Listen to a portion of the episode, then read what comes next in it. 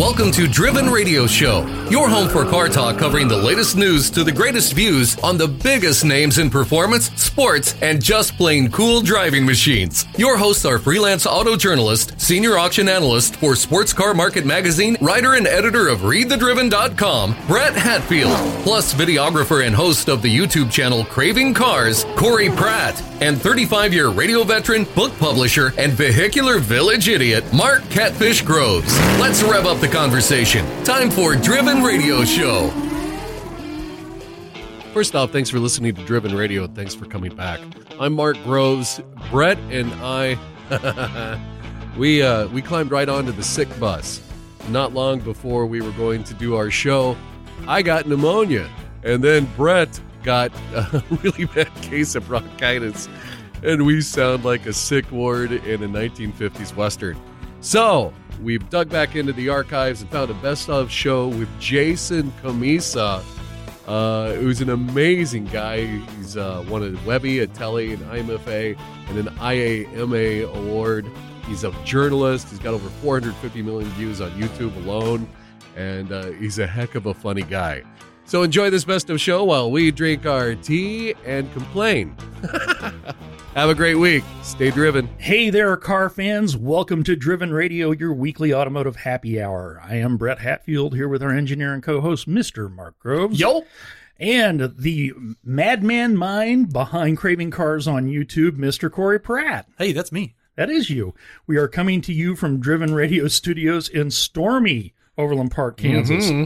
Uh, I'm really the light show. I'm really hoping we can make it through without having the sound of the storm come through the window in the studio. Truth. That would be nice. Yeah, you can kidding. find us online at drivenradioshow.com and readthedriven.com. Follow us on Facebook, Twitter, and Instagram at Driven Radio Show.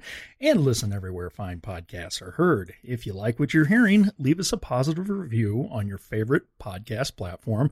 And be sure to tell your gearhead friends. If there's something you would like to hear more of, or if you have an interesting story, by all means, tell us. Send your emails to brett at drivenradioshow.com. Our special guest this week is Jason Cammisa. I have chased Jason for an interview longer than I've chased anybody else since we started doing this show. The show's three and a half years old. I've been chasing him for three years this week. Mama told me not to put out. Congratulations, Mr. You should have listened harder. It's not award's coming in the mail. stalking. it's consistent appreciation. And, and I appreciate that consistency. There you go. Uh, Jason may be the most known and respected American automotive journalist, but he's unquestionably the most brutal in his honesty. His reviews aren't opinion pieces, however, they're framed around deep technical knowledge, which he then regurgitates to his audience in plain English, with an equal dose of comedy. His award winning two decade career has earned him senior and technical editor positions at several uh, major U.S. car magazines, hundreds of millions of views on YouTube, and a large and fervent social media following. He currently creates high quality automotive content on YouTube for Hagerty. I will absolutely agree with that. Yep. That is, in- in fact, it was me slobbering all over Jason. Finally got him on the show. that is when he's not Finally got working. a shower after the slobber. Yeah, well, You hey, I sent you some soap. Uh, that's what he does when he's not working on his own personal fleet of classic broken cars. God, that sounds familiar. Jason, welcome to Driven Radio. Thanks for having me. Um, you and I have the same problem with the fleet of classic broken cars. Uh, I, So I- your cars hate you too, huh? um, yeah, yeah, yeah. Uh, uh, Vlad the Impala gives me the F toe every time I walk into the warehouse. It So- really does. It's like no clutch for you. Or, I don't feel like it. Or you driving around town get for nothing. two hours and then you try to get out and you can't because it's worn out your left butt cheek. Oh, boy. Truth. Yeah. Oh, you wanted a clutch? I'll give you a clutch. There you go, mister. Uh, you recently did something that I did ear earlier this year. You just finished a cross country drive. Um, I'm certain you've got some observations and thoughts on the American driving experience. Uh, what do you think, mister? We suck. I don't know how else to say that. That's There the is, nicest way you um, can say it, really. Yeah. What did we? How many? How many f bombs am I allowed to throw in one sentence before we get kicked off? Just Um, let her rip. We'll uh, we'll take care of it after. I mean, Fix it in the mix. Yeah. I mean, I have I- I grew up with an, a really bad combination of driving tact, driving sort of environments. My parents, I grew up in New York. My Oh. parents are both like Brooklyn Italian nut jobs in a rush at all times. And so, you know, in New York, everyone's quick, quick, quick, quick, quick, move, move, move, move, move. And then at 15, I moved to Germany. And so then I sort of I you combine the New York urgency with the German ability to always follow the rules, except the speed limits, because Germans ignore those too. And I have this thing where I want everyone the fuck out of my way, but follow the rules. And that seems to be incompatible with the American driving style. Like, just get the fuck over. That is that there is one driving lane and everything else is a passing lane. And I'm the only person in the world who seems or in this country who seems to know this Yeah. or believe in it. Uh, no, there there are others, but we are few and far between. I know.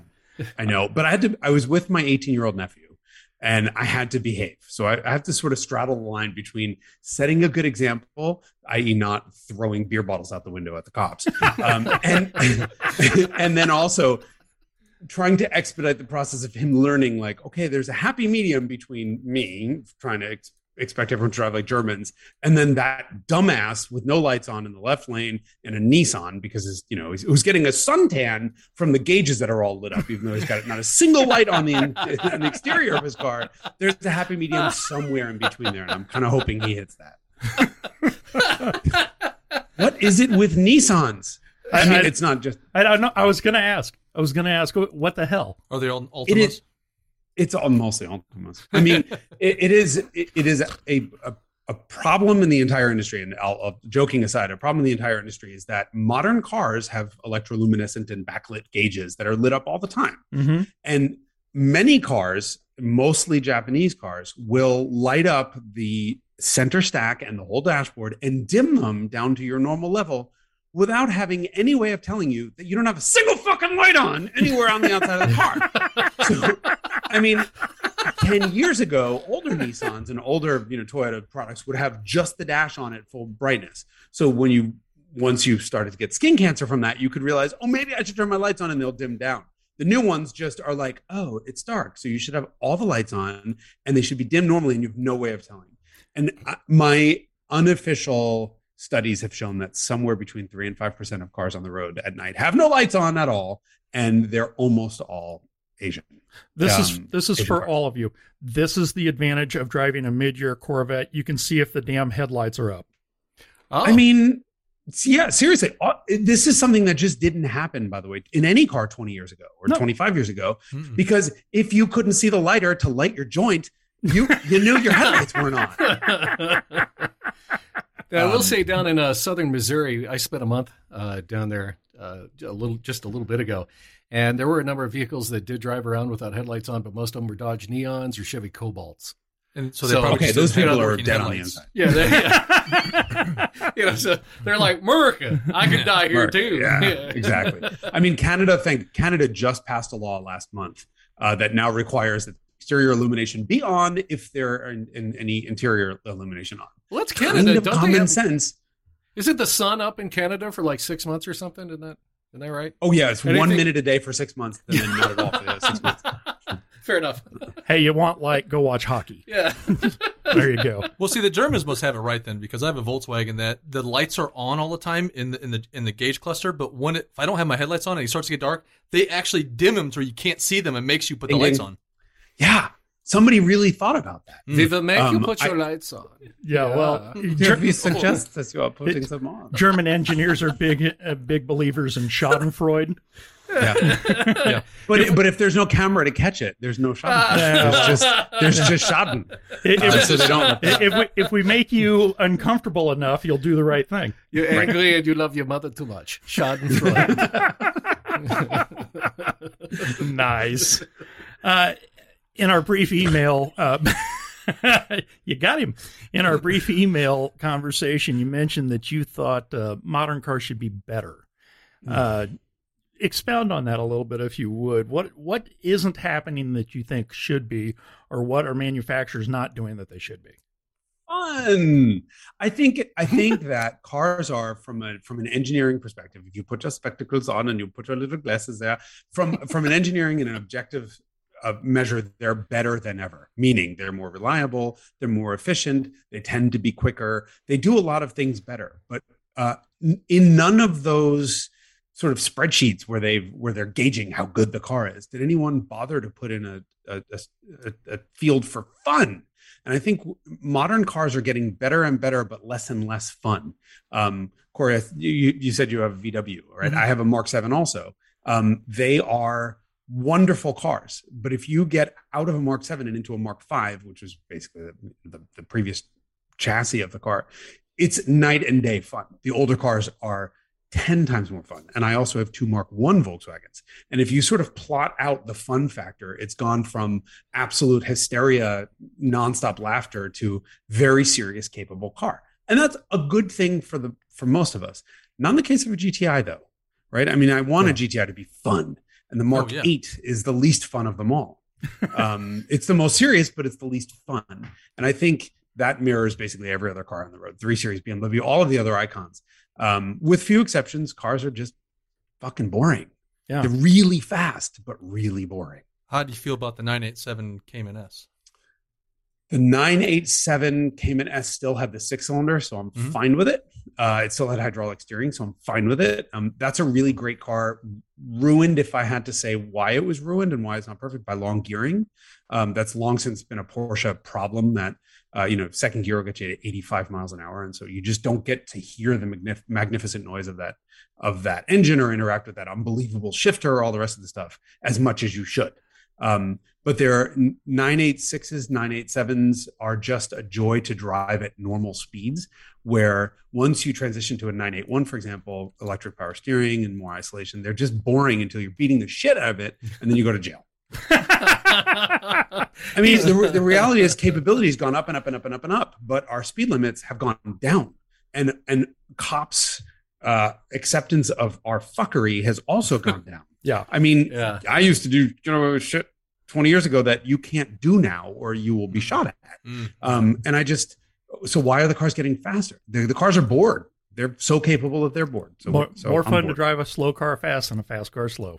Absolutely. Absolutely. And see, this is why I keep driving old crap. Good. Keep doing it. Somebody's got to destroy the environment. Uh, I won't let the dinosaurs die in vain, as God is my witness. yeah, my my cross country trip this summer in uh, May, I bought a '65 Corvette ragtop in Sacramento and drove it from uh, went down to Monterey and goofed off for a couple days, and then drove it from Monterey to Kansas City across uh, Nevada and Utah. And uh, yeah, I did that my explains that hole in the ozone layer. Uh-huh. That, well, that's yeah. probably why we're having tornadoes here now. It's all my fault. yep. I'm kidding. I'm bringing in the whole environmental thing because I know what your next questions or one of the other questions is going to be. So I'm just yeah, know, well, I'm just teeing it up. Uh, don't worry good. about it. You're not going to offend any EV lovers here. So mm-hmm. uh, wait. Oh, you just wait. That sounds like a challenge. Uh, challenge accepted. the, the, three cars Ooh, I drive the most, Jason, are a 60 Corvette, a 65 Corvette, and a 61 Impala with a 409. No, you're not. No, no EV fans here. Uh, in the news segment tonight, we discussed an article Jack Baruth wrote for Hagerty last week, and I thought it was brilliant. Uh, Jack put into words what I've long thought about EVs, and I'm wondering what are your thoughts on EVs and the future of enthusiast cars? Okay. So you sent me that quote and I had to laugh um, because obviously Jack and I both work for Hagerty. Yeah. Um, I have eight cars, seven of which are manual transmission, horribly gross polluting. Oh, I have so much more respect for you now. oh yeah, they're horrible. I mean, cat. What? I live in California. Of course, I have a catalytic converter in my car. They all pass smog. Uh, the one thing you might not know is that my eighth car is dun, dun, dun, an EV. Which, um, which one? It? That's the e Golf. So my Mark Seven Golf mm-hmm. is an electric Golf. Um, That's another reason a, it's horrible. Mine, mine's a GTI. I think. so thank God. I mean, good for you. Uh, let me say one thing: once you live with an EV, there is no going back. Really? Um, yeah. So I mean, I drove it today because I was in traffic and I got a I have one of those little stickers that allows me to pass everyone going like, you know, giving them the finger yep. in, the, in the HOV lane. Um, I wanted my eighth car to be something that I don't have to warm up. Uh, I hit the little button, it turns on, it says ready. I put it in gear and I lay tire right the fuck out of my driver. Um, there's no warm up period. There's no oil changes. There's no maintenance. There's no anything else. Um, there's also no stopping at gas stations. And so, I mean, about half of my day, around town miles happen in the EV. Yeah. Um, and I really genuinely won't ever go back. I've thought, I mean, I basically just found out that a friend of mine got offered three times what I paid for my e-golf uh, for hers. And I thought, and I have a third of the miles. And I thought, oh my God, I can make like serious money on this car. But then you have But to no replace it. Yeah, I'm not doing it. I EVs again, it's one of these things you have to live with it. You have to you have to day in and day out interact with one to understand why the benefits can ding ding ding asterisk not necessarily do can outweigh internal combustion engines. Um, I will never have an automatic. I don't like automatics. I don't like waiting for gear changes. I don't like the idea of a fucking torque converter. It's the stupidest thing in the world. Um, I also am not going to have any sort of automated manual because, frankly, they all suck. Um, and so, except for Porsche stuff, Porsche's PDK is really good. Um, but I, I, if I'm going to interact with an internal combustion engine, I want to interact with it. I don't want a torque request pedal that that says he wants this much torque and have the computer figure out what gear and you know what throttle opening, whatever. I want to do it. Um, EVs aren't automatics. There's no gear changes to be had. And this stupid e-golf that does zero to 60 in 8.4 seconds is so much faster in the real world than my Lotus Elise with a supercharger on it um, that does zero to 60 in 4.2 that I just can't, I can't stop driving it through town like a complete asshole. Uh, I've I've said before. He's an honest man. I, I've Um, I've said before Grimsley. that if I could get uh, a Model S Plaid for a reasonable price, it makes sense because 95% of your driving is in town. You're not going very far, and you know you never have to gas it up. That said, you know since May I've been driving that stupid that 65 Corvette, and mm-hmm. that thing gets no miles per gallon. And pollutes everything. Every time you get out of it, you smell like exhaust. You just can't avoid it. 'cause It's got a side pipe two feet from your head and I I wouldn't trade the summer I had with that thing for anything. Good, good. Here's look, here's the reality of it. We are the exception. We're the car guys, right? I mean, Yeah. uh, okay, sure, I drive an EV every day, whatever. It's easier. I mean, I have a grocery store that is a quarter mile from my house. I can't, in good conscience, fire up one of my old cars and drive it a quarter of a mile and not think about the horrible shit I'm putting in the oil. Oh my god, there's condensate. condensate. I got to worry about this. Now I got to go on a 40 mile drive to just warm the oil up. I just I, I couldn't bear that.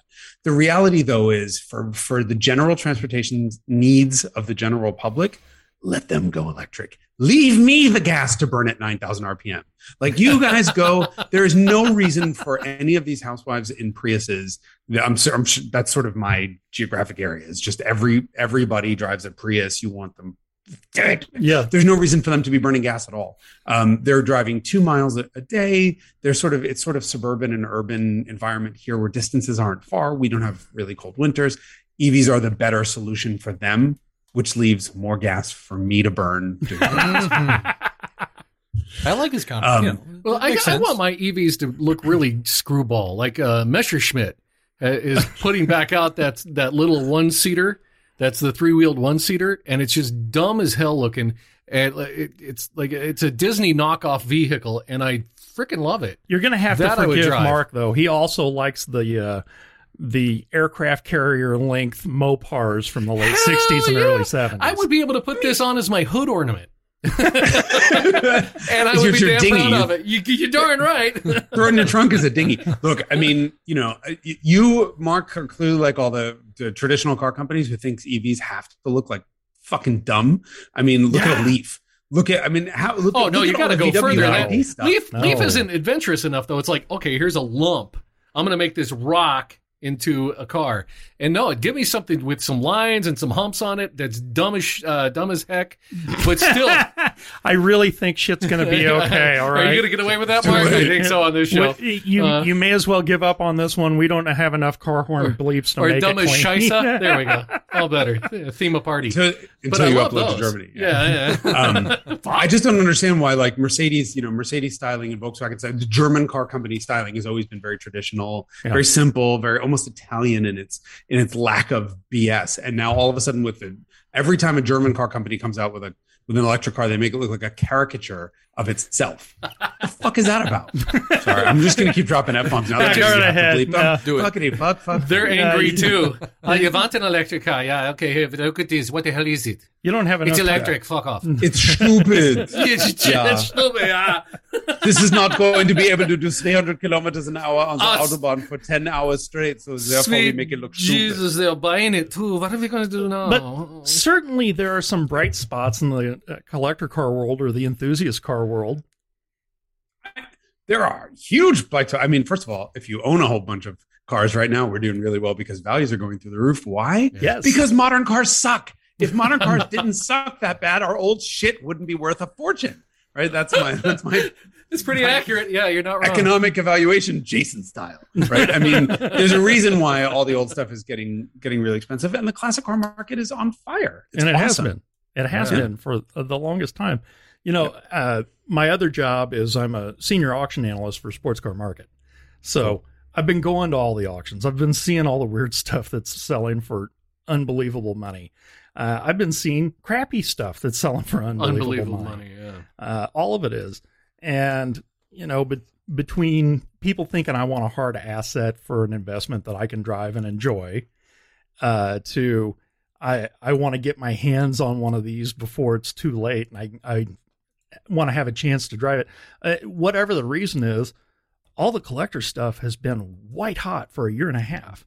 Yeah. and I don't think it's going to slow down until the end of next year. I mean, I, I often wonder how much of it has to do with the new car chip shortages and, and everything else. And I really, I'm not sure they are related. No, Yeah, the price of a 2017 Toyota Camry might be slightly elevated because of that. Uh, but certainly no one is buying, you know, a mint condition Dodge Omni GLH for transportation purposes. No. Um, and that car has done a 10X, or I'm, you know, making this shit up as I go along. But I mean, they've really gone all, all of the sort of all of every car that every shitbox that we love from the last 30 years is suddenly worth three times as much. Yeah. And I think that's just a testament to how boring modern cars are, frankly. well, Um, that and the a good way to idea look at that, actually. the last year and a half with COVID, it's something you can do that's fun that you don't have to be around anybody else. You don't have to have a mask on, and you can go enjoy yourself, and nobody can say anything about it. It's true. Uh, Yeah. The only downside is now that everybody's gone back to work and everybody's gone back on vacation, the price of gas has gone through the roof, and uh, it costs more to fill them up. But unless you're a dummy like me and you drive them every day, that's not really that big a problem. Well, and part of the beauty too is as, as we work from home, and a lot of us get to work remotely, quote unquote. Uh, you don't burn up as much gas, so you've got more money to save for that big monster that you drag out, you know, two to three Yeah. days a week, rather than having to drive five and then go, God, God, I best not drive the monster. Yeah, my commute is 16 feet.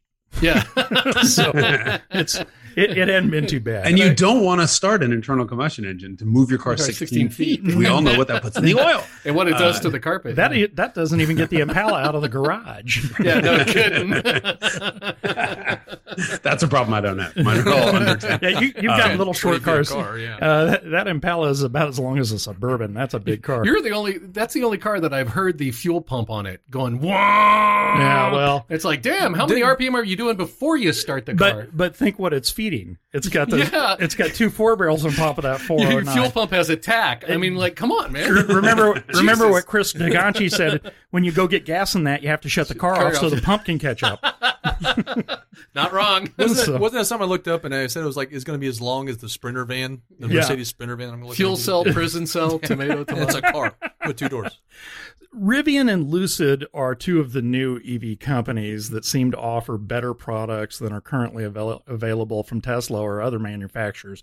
Where do you see them in the market uh, as, as we're discussing EVs? And, and uh, are they too good to be true? I, you know, it's a really, that's a really bunch of interesting, really questions there.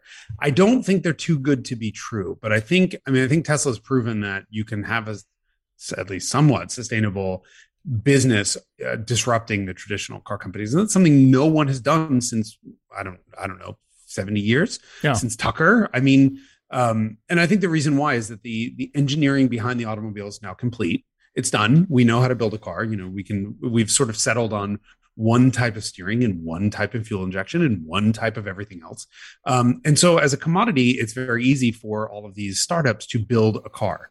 Um, and then what they can do is then apply agile techniques to them. So, I mean, the, the, way you know these guys design the, the interiors and stuff, they can they can do far more quickly than the traditional car companies, and then certainly with the powertrain. I think we're I think they're a sign of disruption, whether they survive or not. I don't know. I suspect they will. Um, I suspect, you know, a company like Rivian, uh, for example, that just, you know, completely shattered everyone's expectations of what a pickup truck can do, um, has a real shot. Um, you know, especially when they sort of, I think they just backed out of their Ford deal. So they were supposed to supply Ford with electric yeah. pickup trucks. And they were like, fuck you, I don't need you. I mean, they have enough, they have enough. Mm-hmm. Do they still have their, up. do they still have their deal with Amazon? I believe they still do. Yeah. Okay. Well, that's probably I, enough. Yeah, that's the yeah, big. That's probably right? you're right. They're only getting a couple hundred thousand vehicles out of them. but I mean, they, you know, I, I, drove one briefly. I haven't really spent too much time in it. If, you know, if the customer cars are anything like that, and I suspect they will be. Wow. I mean, wow. I mean, wow, Tesla really? has proven that the the traditional measures of the quality of construction of a car, i.e., panel gaps and fit and finish, whatever, is just not relevant to the end user consumer. They don't know about it oh yeah, of course they're going to notice when a you know a piece of trim falls off their Tesla um, or their Rivian. But short of that, they're just blissfully unaware of that kind of stuff. And in the case of Tesla stuff, all the user interface stuff is so much better than anything else in those segments that people are willing to put up with that level of bullshit. And frankly, I think the same thing is going to happen with um, with Rivian. I think it's going to be a while before we have EVs from the traditional pickup truck makers. Um, and when we do, they had better have the space utilization and all the other really cool features that their Rivian stuff has, or they're in trouble, frankly. Do you think that uh, Tesla will complete uh, their when they come out with their pickup? It'll look like the concept that they had a year ago. I mean, it's really tough to say. I, I don't believe a word that you know Elon says because every time you say that you wind up being wrong. I, I just saw a spy video of one today at the Tesla track behind behind the Fremont plant, and what came out of my mouth was, "Oh fuck, they're really doing that." I mean, you know, it's so absurd, it's so dumb. Um, but how much other stupid shit have they done? I mean, go drive a plaid, and that you want to talk about dumb? Yeah. That is the stupidest car in the face of the planet in the history of the world I kind of love it because you know it makes everyone sick in like 0.2 seconds. Yeah, yeah. But um, but wow, I mean, they just keep pulling off this stuff that every time we say they're not going to do it, they do. So I, w- uh, I want them to build that truck, and I want it to look like that, and I want somebody to buy a low blow, low boy aluminum trailer and put a DeLorean on it behind it. it will happen one way or another. I, You've now planted a seed. I, I, I think that would be so perfect, and I just want to see someone do it. I, sure. I mean, once. I don't think I really want to see those things on the road. I think it is dumb beyond belief. But hey, um, you know, I'm not the target market for uh, a you, Cybertruck. You know, well, the first the thousand of those that hit the road, people are yes. going to be throwing uh, rocks at the back window to see if it really works like it didn't in the demonstration. yes. I hadn't even thought about that. You got a bunch of little assholes running around the oh, parking yeah. lots going, oh, oh, it doesn't work. Uh, there was when I was in college, I had one of these girls that was in in my dorm had a Saturn, and a bunch of drunk guys decided one night to find out if it was really dent proof. uh, I think I think you're on something. Those oh, are it's not. I mean, no. the side panels were, but the but the roof and hood oh, were not. God. No, they were steel. Yeah, they yes. destroyed our car. they, they were for a little bit anyway. So I think we'll see. I think you're right. We're going to see that with the Cybertruck too. All right, let's get back to good stuff. Hmm. Uh, the Subaru BRZ and its cousin, the Toyota 86, offer amazing performance for the price point. And I just, everything I've read, I've not had the privilege to drive one, but everything I've read says they're fantastic cars. What is it you love about them? They're simple. They're simple. And that they're, we do not need layer after layer after layer of complexity no. with, you know, automatic this and blah, blah, blah, blah, that. Give me a front engine, lightweight rear drive car um, that loves to be sideways and uh, and responds when I hit the gas pedal. You know, no turbos, no waiting, none of that bullshit. Um, they got the recipe right. They're right now. You know, I hear people say, especially other journalists, are like, "Oh, this is a great time to be a car guy." Bullshit. There's nothing. We have no sports coupes. We have no sports cars. The the amount of cars that are actually interesting is is infinitesimal right now. Like everything just kind of is mass market. And, you know, oh, 12, people say, oh, 12,000 BRZs a year is a complete marketplace failure. Bullshit, right? Not every car has to sell 200,000 units a year. Um, and so we have a couple of exceptions to that. And Miata and BRZ are the two sort of really small, lightweight, lightweight in modern terms in the case of the BRZ because mm-hmm. it is 2,800 pounds. But um, you know, pure driving experience cars that are just fun. It doesn't have to do they, zero to sixty in the mid fives. Both those cars. I mean, you know, there's nothing old that any of us have that can probably keep up with them in the no. real world. No, uh, right? They're really, really, really quick and yet you know they pass modern crash tests and um and you know have all the benefits of modern safety stuff that you can switch off. The fact um, that they um, the fact that they were able to do that and keep it down around 2800 pounds is nothing short of remarkable. Right. I mean, um, every every time I have a German engineer, I say, "Well, it's not possible for us to reach these expectations without adding 200 kilograms of mass." I say, all I say is Miata. Fuck you, Miata. Fuck you. Miata's 2,350 pounds. You're all full of shit. There's no reason the Z4 and the Supra have to be 3,500 pounds. That's not a sports car. That's a that's an obese problem of your inefficiencies internally when it's a thousand pounds heavier or 1,200 pounds heavier than a Miata, which is more fun anyway. By the way, um, yeah, no, I think I think the BRZ and and the G, GR86, which whatever the fuck they're all calling these cars right, right now, um, are just a really wonderful throwback. And it's you know it's nice to have a thirty thousand dollar car, twenty eight thousand dollar car that you know younger people have a chance of being able to afford that are actually fun. Uh, that's really cool. And and one of the more fun ones, according to you know you know listening to you talk about them before, they're they're one of the more fun ones than buying one that's two or three times the cost. Right. Yeah. Yeah. I, I would rather honestly, I mean, you know, the, the Boxster Cayman right now are four cylinders and they're just kind of off my Christmas card list. They're just dead to me. Um, but uh, you know, there's basically See, you bought the good one, Corey. Yeah, I did. yeah. Seriously, I mean, once they went four cylinder, they kind of ruined the car. The GT4, the current, you know, the current GT cars are unbelievable. Oh, sure. Cylinders and GTS, but you're talking, you know, 100, 100 grand. Yeah. Um, and honestly, in terms of fun, I would I would have Miata over anything that Porsche makes in terms of fun. Right, you know, Porsche. Some of the GT cars are unbelievable in terms of the experience, but the speeds at which you need to drive those cars. Perfect, perfect case in point. Actually, my neighbors had a have a 911 GT3 touring had.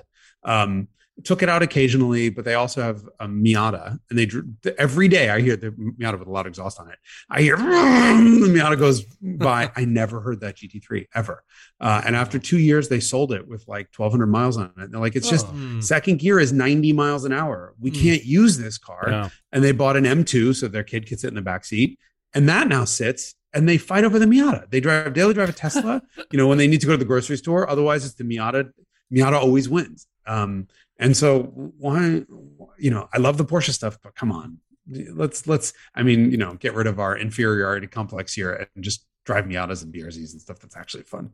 A, a couple years ago, I was looking at a uh, a '96 993 uh, mm-hmm. that had 26,000 miles on it. It was black over black coupe, and just the steering on that was mm-hmm. so beautiful and so mm-hmm. precise and you felt everything and there was nothing hampering that and it just thought that was the the best handling car I'd ever driven mm-hmm. and I still want one I, I, you know apparently not more than I wanted that blue Corvette but uh, I, I'd still want to own a 993 I'd say a 993 has probably outperformed any investment you could have made in the stock market.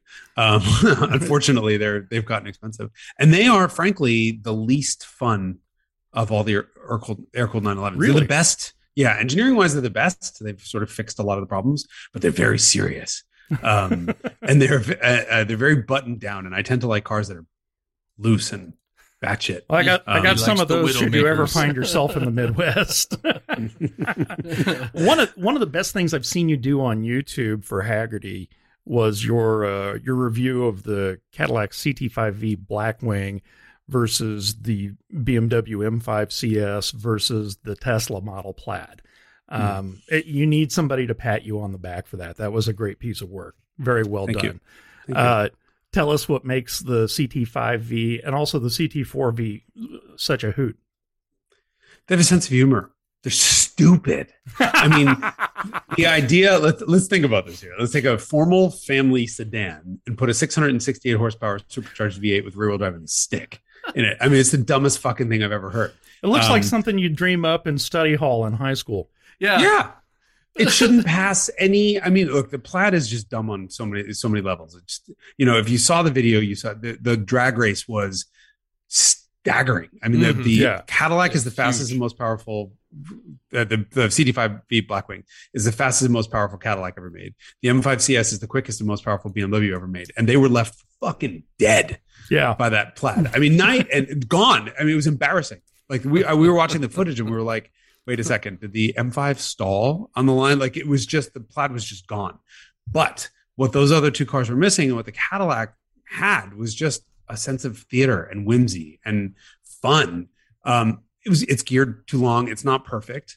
Um, and actually, during the filming, I didn't have enough time to really spend time before, before I wrote the script and spend too much time with the cars. But the CT4 wound up actually being my favorite of the two. Um, same thing. It's the wrong, a completely wrong engine that should never have a V6 in it. It should be a small block. But the the rest of the car is scalpel precise and it's actually interesting to drive at normal speeds. Really? Um, yeah. So, you know, the M5 is automatic only and it's very serious with its all wheel drive system, putting the power down. I think that CT, that CT5 lit up the rear tires at 80 miles an hour on the public roads like like it was nothing. um, it was just stupid. hey, it's just the dumb. closest Cadillac dealer? Go drive one. I It is- want to. I mean, they're really. it- It's funny because it's very much a, a, a dual personality on track. It was really hooked up. It didn't feel like a Hellcat does, where it just wow, my fax line is ringing. Um, uh, that is very interesting. I'm gonna, I don't know what that, that happened was. JC Whitney Um, has your uh, wheel covers. I, yeah, geez, I have no way of muting this because what is that? Um, it's a Google Voice number that I've had for years. Anyway, sorry about that. I bet Um, your pager's going off too. You might want to check. Oh yeah, probably somebody's paging me nine one one right now. Um, Big fat the, bag uh, of booger sugar. the um, so like a Hellcat is just a complete disaster when you when you really try to move in it, right? Can't put the power down. They're fun. I love them for it. Uh, but the the Blackwing stuff really is hooked up, and they do well around a racetrack and great on a back road, but don't lose any of that sense of humor. I mean, you know, let's do a burnout. Yes. I mean, any family sedan that has line lock. Come on, come on. I mean, this is That's this is the kind of shit that only American now car I companies get right. really want What's one the of quickest those. way to change tires? I won't tell you how many. I think we went through a total of twenty tires on uh, filming on, Oh. on all all of the cars on that. Went through a Oh. lot of tires filming. Oh, that that's episode. spectacular. That's awesome. Yeah, it sucked. I mean, poor me. Yeah, you're the reason. You're the reason it's flooding in Southern California right now. I think we got six miles per gallon out of that. Uh, oh my out of the god! Now, now you're talking about the drag race and how much the plaid just absolutely, you know, Crushed, destroyed. dominated. Uh, but Yeah. what about the actual track time b- between the three? that was unbelievable. Actually, it was really interesting. So we sent. I, I had a suspicion that the that the plaid was going to do really well, just because you can basically plot out cars. You can estimate cars lap times based on power to weight. It's very simple, right? They can handle well or not, but really peak speeds in in the middle of the straights is it's what's really going to cut down the lap time. Uh, so we sent Randy Pobst out first. First, he did the M5, and he was like, "Well, this thing's amazing," and then he beat that time in the Cadillac, which we didn't think was going to happen Mhm. um, because the. M5 is just such a rocket. It's 627 horsepower only, but it you know rockets out of corners with that with like the most amazing all-wheel drive system. Um, and so the Caddy beat it, and we were like, "Whoa, well, that's kind of unexpected." Yeah. And then we sent him out in the plaid, and this was a Turo rental. Um, the guy, the, this is what happens when car companies don't have PR departments. Oh no! That's awesome. That's awesome. the owner of the car w- wound up being super cool about the whole thing. I'm like, do I nice. ask for forgiveness or do I ask for permission? I'm usually one to ask for forgiveness, but I wound up telling the guy in advance. I'm like, this is what we're gonna do. So I told Randy, I'm like, you know, Randy Pobst is is a fast driver, SCCA Hall of Fame, Yeah. blah blah blah blah blah. What he does that no one else can do is does his fastest lap on his first lap. Period. He's Dang. fastest. He does one sort of recon run at like six tenths or seven tenths, and he Mhm. f- flings it into one quarter, and in one corner has the whole car figured out. So he does one hot lap, comes in, and that's always his fastest. The second lap is always Wow. slower because the tires went off. He's always amazing. It's unbelievable. So he, I, I sent him out, and I'm like, okay, look, Turo car, we don't have budget to replace the tires on this thing. You got one shot. He's like, okay, I can do this. so he, he goes out he fucking flew by us down the front straight. It sounded like a, a jet. Like we're like, oh shit. He comes he comes back in and he was like, he comes in the car and he's Randy is very nunnish when he's not when he's on camera not so much in the nun department when he's off camera. So he's like, "Holy shit! I don't trust these fucking brakes." Blah, blah, blah. of course, he would never use those words. I'm, I'm Oh, no. he was like, six seconds. I could have gotten six seconds out of this fucking thing if, if I had trusted the brakes and the stability control didn't intervene and whatever, blah blah blah." I'm like, "Oh, guess, guess you know my my guesses are all going to be completely wrong." No, it beat the Cadillac, which meant that it set the record, the four door lap record at Willow Springs, fastest Wow. sedan ever. Wow. And after one stop, he did say that he could smell the brakes. After two stops, the brakes stunk, but they continued to work, and he and he made it. Oh. Uh, we didn't destroy the brakes, we didn't destroy the tires, and, and the we car just did Randy. one. Good. yeah. I'm guessing Yeah. regenerative braking wasn't scrubbing much speed. I mean, the joke is that if it, it, I think the thing can do up to a thousand horsepower worth of regen. Uh, I mean, you know, that's what it can. What what can come out of the battery is usually about what can go back in. Um, but when you're dealing with five thousand pounds, so the, the crazy thing was Uh, he hit yeah. 140 miles an hour on the front straight in the in the M in the Cadillac, like 138 in the BMW, 140 in the Cadillac. And he, when he came back in, he's like, I think the Tesla's broken. It started to really like, it, it basically died halfway down the straight. Well, when I looked at the numbers at the start finish line, which is two thirds of the way down the straight, 'Cause he was buck at the 163 mile an hour Yeah. limiter. Yeah. So he's 23 miles an hour faster than any of those other cars. We And it would have went faster if it had the Oh, yeah. yeah the limiter. Yeah. on. we did a story last week on the mm. news. We were talking about the Tesla having a top end at 162, 163, and car and driver saying it might be able to go faster, but you wouldn't want to be in it. No, I, I wouldn't. I mean, I, I really think if there's one landmark car that's going to cause the government to step in and say no more of this bullshit, it's that.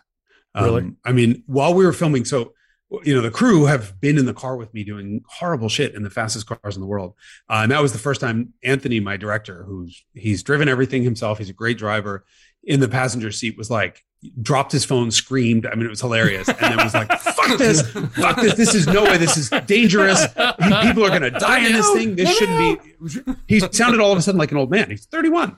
And and the uh, and the joke, well, the not joke, the, the ir- ironic thing was while we were filming, somebody flew through a house in Florida and killed a woman and her dog Oh, in a plaid. Oh, oh, yeah. oh my God. And just a Splash. house at the end of a cul-de-sac, and someone probably just didn't realize just how fast that thing gathers speed and went through someone's house and killed her. And th- we're at a point where somebody's got to stop this because it can't. You can't. I mean, the thing is struggling for traction up to 100 miles an hour. We're done. We've hit the limit. Enough. No more. Yeah. jet- no jet packs on the back of this fucking roadster that's coming next. power. We don't need any of that shit. Well, is isn't, fast isn't it sub two seconds, zero to 60? about? It's like Somewhere one there. nine or something. Yeah, one. I mean, Tesla claims one nine nine. Motor Trend got a two point zero. Car and Driver got a two one. I mean, the, it's just it's so at that. The, the crazy thing is you don't notice in that car that there's stability control and traction control uh, active the entire time. It's Yeah. Know in EVs that are programmed well, you're dealing with uh, with traction control at the speed of electricity, which is instantaneous. Mhm. So they are, it is actually fighting traction the entire way to, you know, until the torque starts to dip off at like 100 miles an hour. Um, so it's so dependent. There, there's zero to 60 numbers and the quarter mile numbers are so dependent on the surface that you're going to see, you know, anything from one, one nine to two five probably. Um, it's just dumb. Yeah, I hate Yeah. to, I hate to sound old, but if you went Right. back 20 years and you had a car that ran in the fours, that was screaming fast. Yeah. And Yeah, now for sure. it's less than half that. The, watch, go back and watch that video and remember that that M5. There's one shot where you can see was a handheld camera from the inside of the M5 watching the Tesla just walk off the line. Yeah. That M5 CS does zero to sixty in two. I think I got two six out of it. It is when I when we crunch the numbers, the fastest production car in the history of the world before the Bugatti Veyron came out. So faster than a McLaren would leave a McLaren F1 for dead. I mean it and it got left for dead by Yeah. an innocuous looking EV family sedan with brakes this big. It not is not a good thing for safety for anybody. um, let's talk more not good stuff. Uh, I, I I've got a pretty good idea where you're going to go with this already. You've got some thoughts on the proliferation of turbos on everything, and also on the uh, the glory of naturally aspirated cars. Okay, sorry about your GTI, Corey. So No, no. hey, the wife drives it 85% of the time. I drive the Porsche, naturally aspirated, perfect, perfect. and a manual. There, there's nothing inherently wrong with turbos, except there's everything inherently wrong with turbos. They don't respond the way th- that we want cars to respond to. And if you have a car that's at the cornering limit or at, at the limits of adhesion, you need quick response to be able to control it. So I, being that I drive like a complete asshole, um, I, d- I don't, I won't accept a turbocharged car. The the reality is for again for most people doing their normal commute, you can save a lot of gas by downsizing and putting a turbo and direct injection on a car, um, and then they can have the torque that they want because most drivers don't want horsepower; they want torque, which is easy low RPM power. So they can you know squirt into traffic, never having to go up over three thousand RPM. Turbos are great for that. Um, so I think turbos should be relegated to sort of Camrys and Mazda 6s and the sort of normal type of cars that people drive every day, but leave them out of the performance cars. And so I think it's really interesting that, like, growing up, I had a book called Turbo, and it was a list of every turbocharged production car, and it was all like the hottest of all the hot shit, like, you know, 288 GTO and F40 was later. And, you know, and, but what I, I think we realized over time is the cars that really are amazing are naturally aspirated. Leave the turbos for the grannies, as I would say, and just, you know, put naturally aspirated engines where they count. Okay, Go GT we're, we're we're getting to the Yeah. go GTO. that works too. Uh, by Yeah. the way, I want a rematch when I have two fewer people in the car. Thanks. Oh, we'll get it. All Get righty. you. Uh, we're on to the good stuff. What's in your collection right now? Uh, okay, by model year, I'll start oldest to new, Okay. oldest to newest. 1975 Ferrari 308 GT4. Oh, you still have it. Um, cool. Oh, I still have it. Um, that is one of my newest, my newest, one of my newest additions. Uh, you think your cars use gas? That is four double throat Webers. Um, Ah, and somehow a tiny little 2.9 liter V8 can muster 11 miles per gallon no matter what I do. It's a it's an impressive amount of waste. Um, uh, brilliant car. Uh, 1985 Mercedes 190e 2.316, which was the Cosworth engine homologation car. yes. Love it. Um, me too. 1987 Volkswagen Scirocco 16 valve, which I've had for almost 25 That's years. awesome too.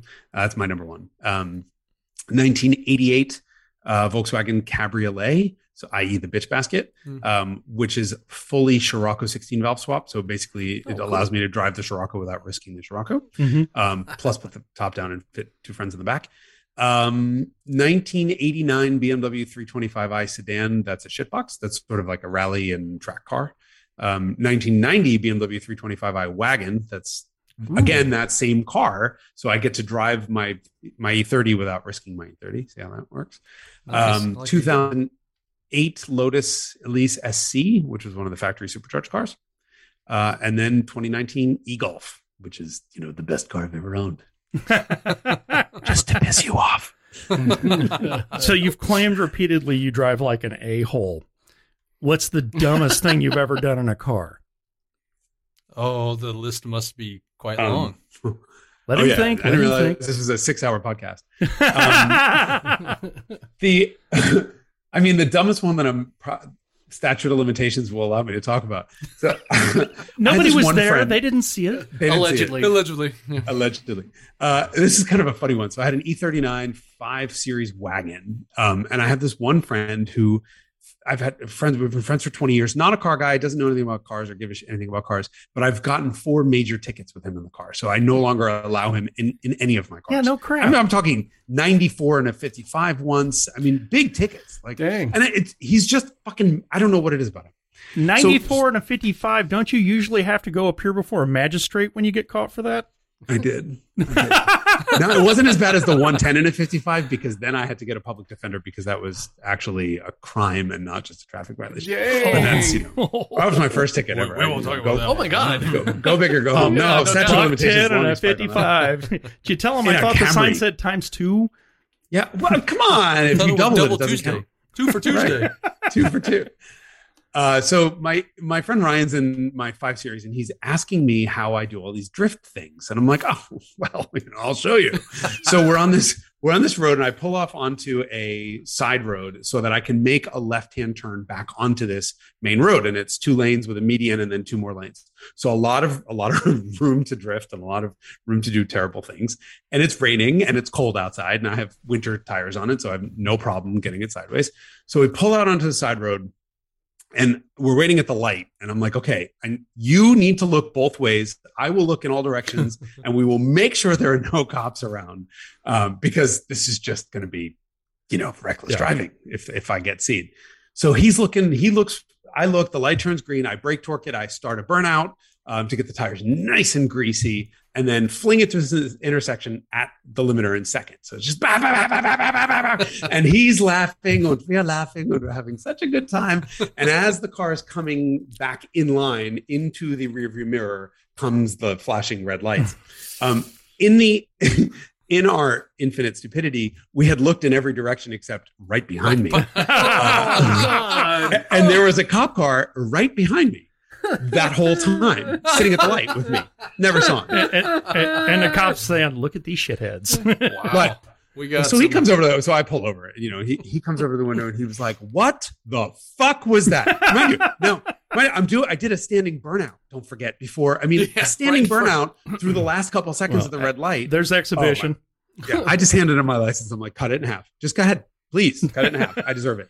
He's like, what the fuck is wrong with you? I'm like, I'm an idiot. I'm blind. I'm a fucking moron. Obviously, I didn't see you behind me. I looked every direction except right behind me. Just fucking cut it in half. Take it, please. I'm a moron.